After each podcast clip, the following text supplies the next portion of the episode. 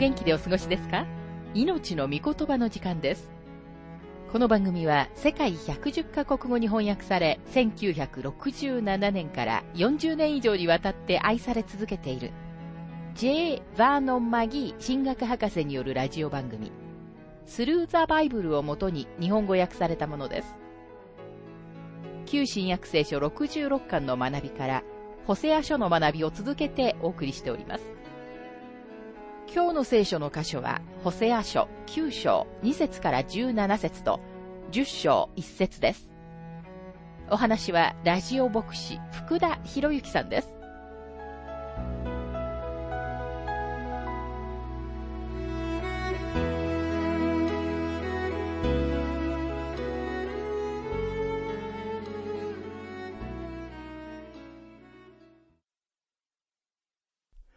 ホセア書9章の学びをしていますが、2節麦打ち場も酒舟も彼らを養わない。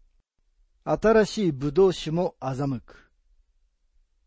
言い換えれば、有り余るほどの食料の収穫はなく、不足が起こるということです。3節彼らは主の地にとどまらず、エフライムはエジプトに帰り、アッシリアで汚れたものを食べよう。彼らは主の地にとどまらずと書かれています。神様は彼らをこの地から追い出されることをはっきりと示されます。神様はアブラハム、モーセ、ダビデとの契約を決して忘れることはないのですが、イスラエルがこの地をどれほど保有していられるかは、いつでも彼らの神様への従順にかかっていると言われました。今神様は彼らをこの地から追い出されます。またここには、アッシリアで汚れたものを食べようと書かれていますが、人々は神様に背き、神様の定めを破り続けていました。そこで今神様は言われます。私は本当にあなた方に汚れたものを食べさせる。彼らの悪ふざけはもうおしまいです。彼らはさらに多くの罪を犯していましたが、その罪から以前のような楽しみは得ることはできなくなっていました。このようなことは今日、罪を犯し続ける人たちにも当てはまるのではないでしょうか。マギー博士はご自分の経験を次のように述べています。私は東海岸のある集会で、ある少年から次のようなことを聞いたことがあります。マギ博士、僕が今夜この集会に来た理由は、僕はこの世でありとあらゆることをやってみたんです。そして罪を犯すにはもううんざりしたからなんです。この少年は多くの罪を犯していましたが、そこから得られる罪の楽しみはあまり得られなくなっていたのです。そのことが彼を最終的にキリストのもとに連れてきたのでした。ホセア書9章の4節から6節彼らは主に葡萄酒を注がず、彼らの生贄で主を喜ばせない。彼らのパンは喪中のパンのようで、すべてこれを食べる者は汚れたものになる。彼らのパンは彼ら自身のためだけであって、主の宮に持ち込むことはできない。あなた方は霊祭の日、主の祭りの日には何をしようとするのか。見よ、彼らが破壊を逃れても、エジプトは彼らを集め、モフが彼らを葬る。彼らの宝としている銀は、イラクサが勝ち取り、アザミが彼らの天幕に入る。補修の後彼らの多くがエジプトの地に下って行きました。自分たちの土地以外の場所で彼らは神様が定められたように神様を礼拝することはできませんでした。ホセア書9章の7節刑罰の日が来た。報復の日が来た。イスラエルは知るがよい。預言者は愚か者。霊の人は狂ったものだ。これはあなたのひどい不義のため、ひどい憎しみのためである。イスラエルは霊的に道に迷ってしまいました。それは愚かなリーダーのせいです。マギ博士はご自分の経験を次のように述べています。私がミニストリーのための学びを始めたとき、アメリカの教会の中では、ファンダメンタル主義と近代主義として知られていた二つのものの間に大きな議論が起こっていました。近代主義は社会的福音を支持していました。彼らは人道主義者で、自分たちは高い倫理基準を持っていると主張していました。率直に言って、私は彼らに同意する方に傾いていました。なぜなら私は多くのファンダメンタル主義者たちが高い倫理で動いていないことに気づいたからです。このことに関しては、リベラル主義者たちが私たちからストライクを一つ取っていたことに私は大いに不安にされました。でも私が気をつけて彼らを観察すると、彼らが本当には高い倫理基準を持ってはいないということが分かったのです。ホセアは、預言者は愚か者であると言ったのです。ある若者がイェール大学に通っていました。そこにはとても著名なリベラル主義の説教者がいて、彼が倫理を教えていました。この説教者は若者たちに国の法律よりももっと高い法律があると教えていました。その結果若者たちがとても重大な問題に引き込まれてしまったのです。言わせていただきますが、今日リベラル主義は自分たちの道徳基準を失ってしまいました。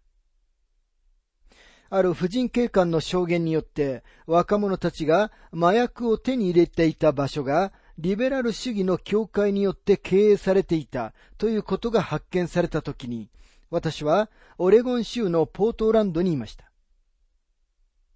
預言者は愚か者であるとホセアは言っています。その預言者が国を迷わせたのです。リベラル主義はまた、第二次世界大戦後のアメリカの政策にも責任があります。そして今日私たちが直面している問題は、リベラル主義によって生み出された問題なのです。言っておきますが、ファンダメンタル主義は、時には狂信的な行動をとるかもしれませんが、でも事実上、ファンダメンタル主義は、この国を今日私たちがその中にいる問題に導き入れはしませんでした。私は進学校に入る前でさえも、ハリー・アイアンサイド博士や、ハリー・リマー博士、そしてアーサー・ブラウン博士のような人々に耳を傾けていました。そして私のリベラル主義の教授や説教者たちは彼らを教信者と呼んだのです。でも今日私が耳を傾けたこれらの人々が言ったこと、説教したことは真実です。でもこれらリベラル主義の教授たちに教えられたことは全く真実ではありません。単に彼らが言ったようにはうまくいかなかったのです。イスラエルは神様に背を向けました。そしてそのゆえに裁きが来ようとしていました。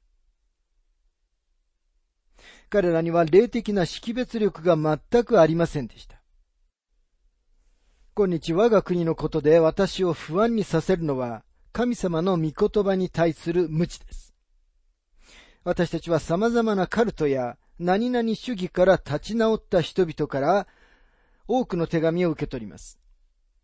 彼らはどのようにしてそれらのグループに捕まってしまったのでしょうかそれはたった一つの説明しかありません。神様の御言葉に対する無知と霊的な識別力の欠如です。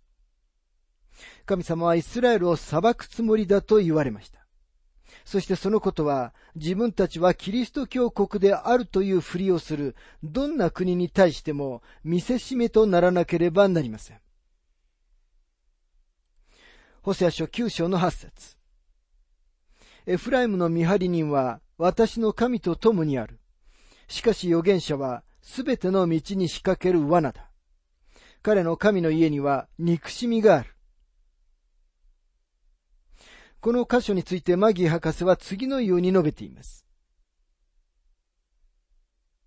エフライムの見張り人は私の神と共にあると書かれています。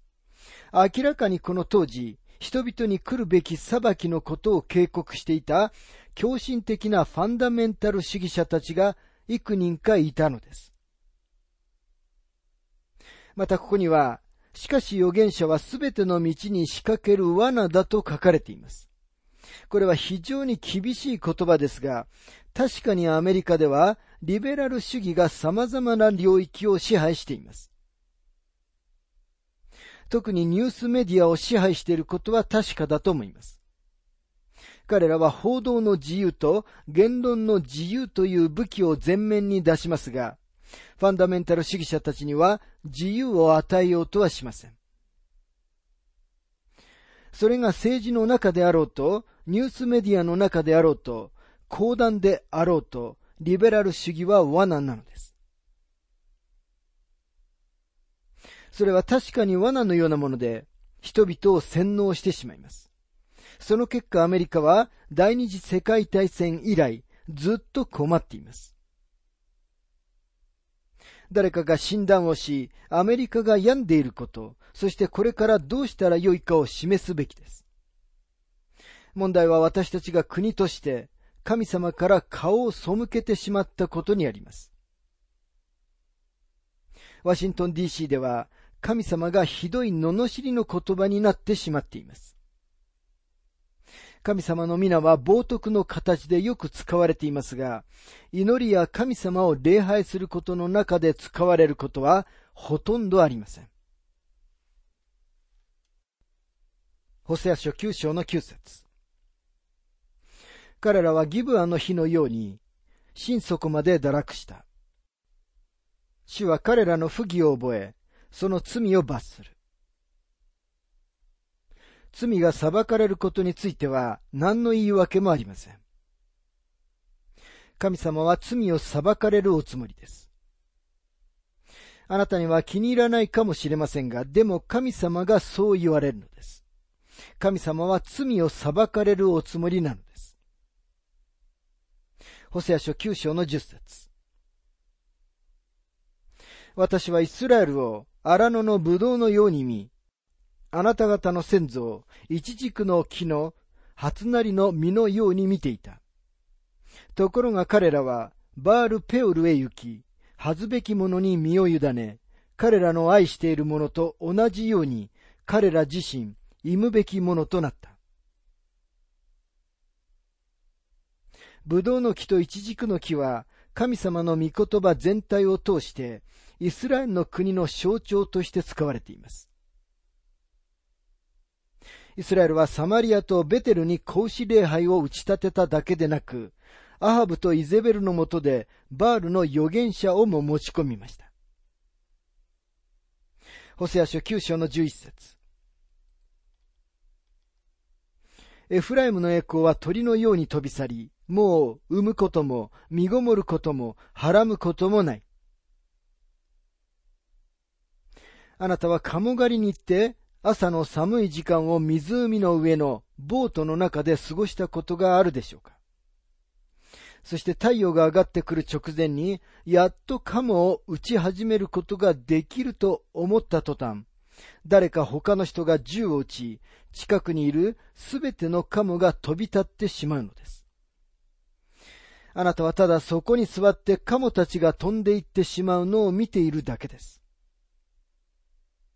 それがエフライムの栄光の描写です。栄光は飛び去っていました。イスラエルは古代世界にとても大きな影響を与えたのですが、この国の栄光は鳥のように飛び去っていってしまっていました。ホセア書9章の12節たとえ彼らが子を育てても、私は一人残らずその子を失わせる。私が彼らを離れるとき、誠に彼らに災いが来る。これは神様が彼らの上にもたらされるもう一つの裁きです。神様はアブラハムに土地を与えると約束されただけでなく、同時に彼の子孫を増やすと約束されたのです。神様はアブラハムの子孫は海辺の砂のようになり、天の星のようになると言われました。神様はその約束を守られましたが、今人々が罪を犯したので、神様は言われます。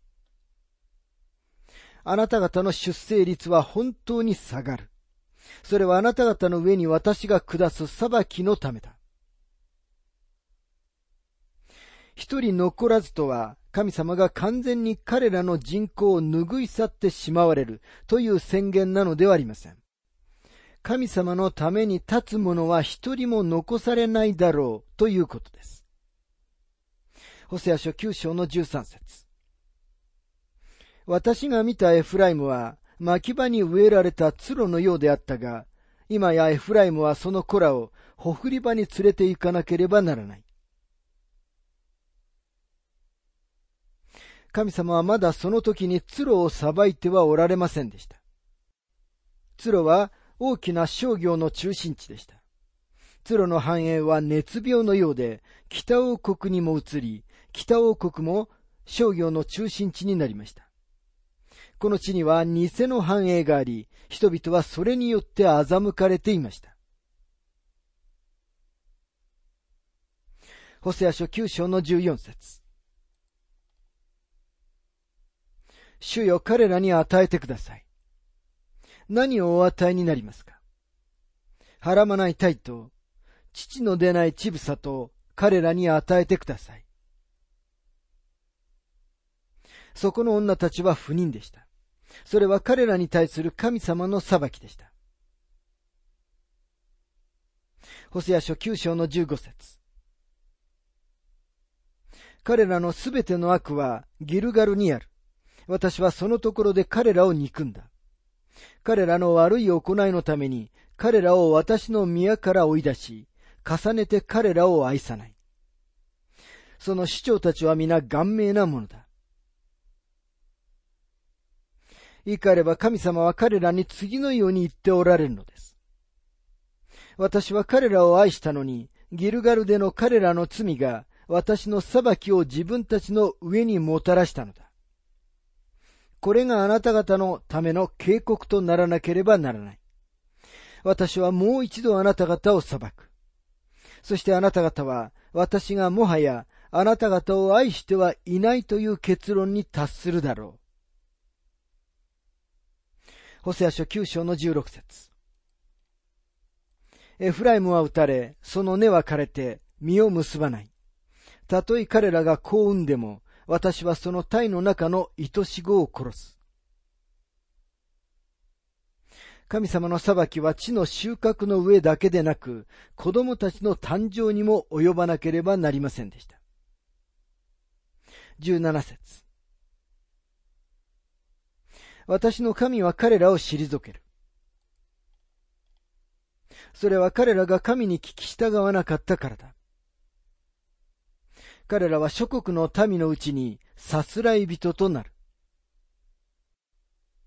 神様は彼らを追い出すつもりであり、そして彼らが諸国の民のうちにさすらい人となると言われます。十部族は補修の後、自分たちだけではこの地に戻りませんでした。彼らがユダ部族に混じって帰ってきたこと、そして彼らがこの地に散らばったのは本当です。事実ユダ部族の一員であったヨセフとマリアは、ずっと北の方のガリラヤに住んでいたのです。バビロニア補修から帰った後、この地の中でさえも、彼らはバラバラに散りましたから、今日ほとんどのユダヤ人たちは自分たちがどの部族に属しているかを言うことはできません。さて、ホセア書10章の学びに入りますが、私たちは神様がイスラエルに対するご自分の裁きを宣言しておられる部分にいます。この章では、イスラエルが他に自分たちに裁きを招くどのようなことをしていたかを見ます。ホセア書10章の一節イスラエルは多くの実を結ぶよく茂ったブドウの木であった。多くの実を結ぶに従って、それだけ祭壇を増やし、その地が豊かになるに従って、それだけ多くの美しい石の柱を立てた。神様はイスラエルが実をならせていないブドウの木であったとは言っておられません。なぜならこの時期、イスラエルは大いに繁栄していたからです。神様は彼らに来たるべき裁きのことを警告してはおられましたが、それでもまだ彼らに良いものをもたらしてくださっていました。神様がイスラエルを繁栄させたのに、神様はそのために賞賛を受けてはおられませんでした。都会の地域は成長し、彼らはアパートやマンションを建て、その結果として彼らはすべてのことはうまくいっていると思っていました。繁栄が自分たちの本当の状況に対して彼らの目をくらませていました。私はこの同じことが私の国、アメリカにも起こっていると信じていますと、マギー博士は述べています。第二次世界大戦の終わりに、他の国々が苦しんでいるとき、神様は繁栄と力を持って国としての私たちの目をくらませられました。私たちは世界の兄貴分になりました。私たちは外に熱心に爆弾は送ってきましたが、私たちが送るべきだったものを送っては来なかったのです。それは聖書です。私たちの国を偉大にしたのは聖書です。そして私たちは今日、そのことを哀れなほど知らないのです。歴史から判断して、論理的で理性的な結論は神様が私たちの国を裁かれるということです。歴史を見てみると、神様の裁きを明らかにしている瓦礫と廃墟の中に横たわっているかつての偉大であった多くの国々が存在します。多くの実を結ぶに従ってそれだけ祭壇を増やしと書かれていますが、人口が増えるにつれて偶像も増えていきました。言い換えれば、人口が増えるに従って彼らの罪も増し加わったということです。このブドウの木の姿は、ヨハネの福音書15章で、主イエスがご自分のユダヤ人の弟子たちに言われたことを思い起こさせます。主はヨハネ15章の一節で、私は誠のブドウの木であると言われました。主は私は誠のブドウの木であると言われたとき、ご自分の民は、もはや宮を通して礼拝をするのではなく、ご自分を通して生ける神様のもとに行くのだということを意味しておられたのです。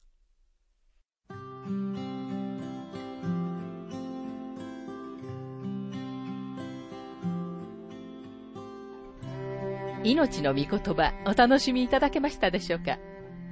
今回はイスラエルは土地の生産力に頼るというテーマでホセア書9章2節から17節と10章1節をお届けしました。お話はラジオ牧師福田博之さんでした。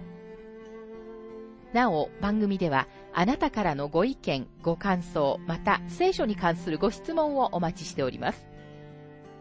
お便りの宛先は、郵便番号592-8345大阪府堺市浜寺昭和町4-462浜寺聖書協会命の御言葉の係。メールアドレスは全部小文字で ttb.hbc.gmail.com または浜寺 at 浜寺バイブル .jp hamadera.bible.jp です。どうぞお気軽にお便りをお寄せください。それでは次回までごきげんよう。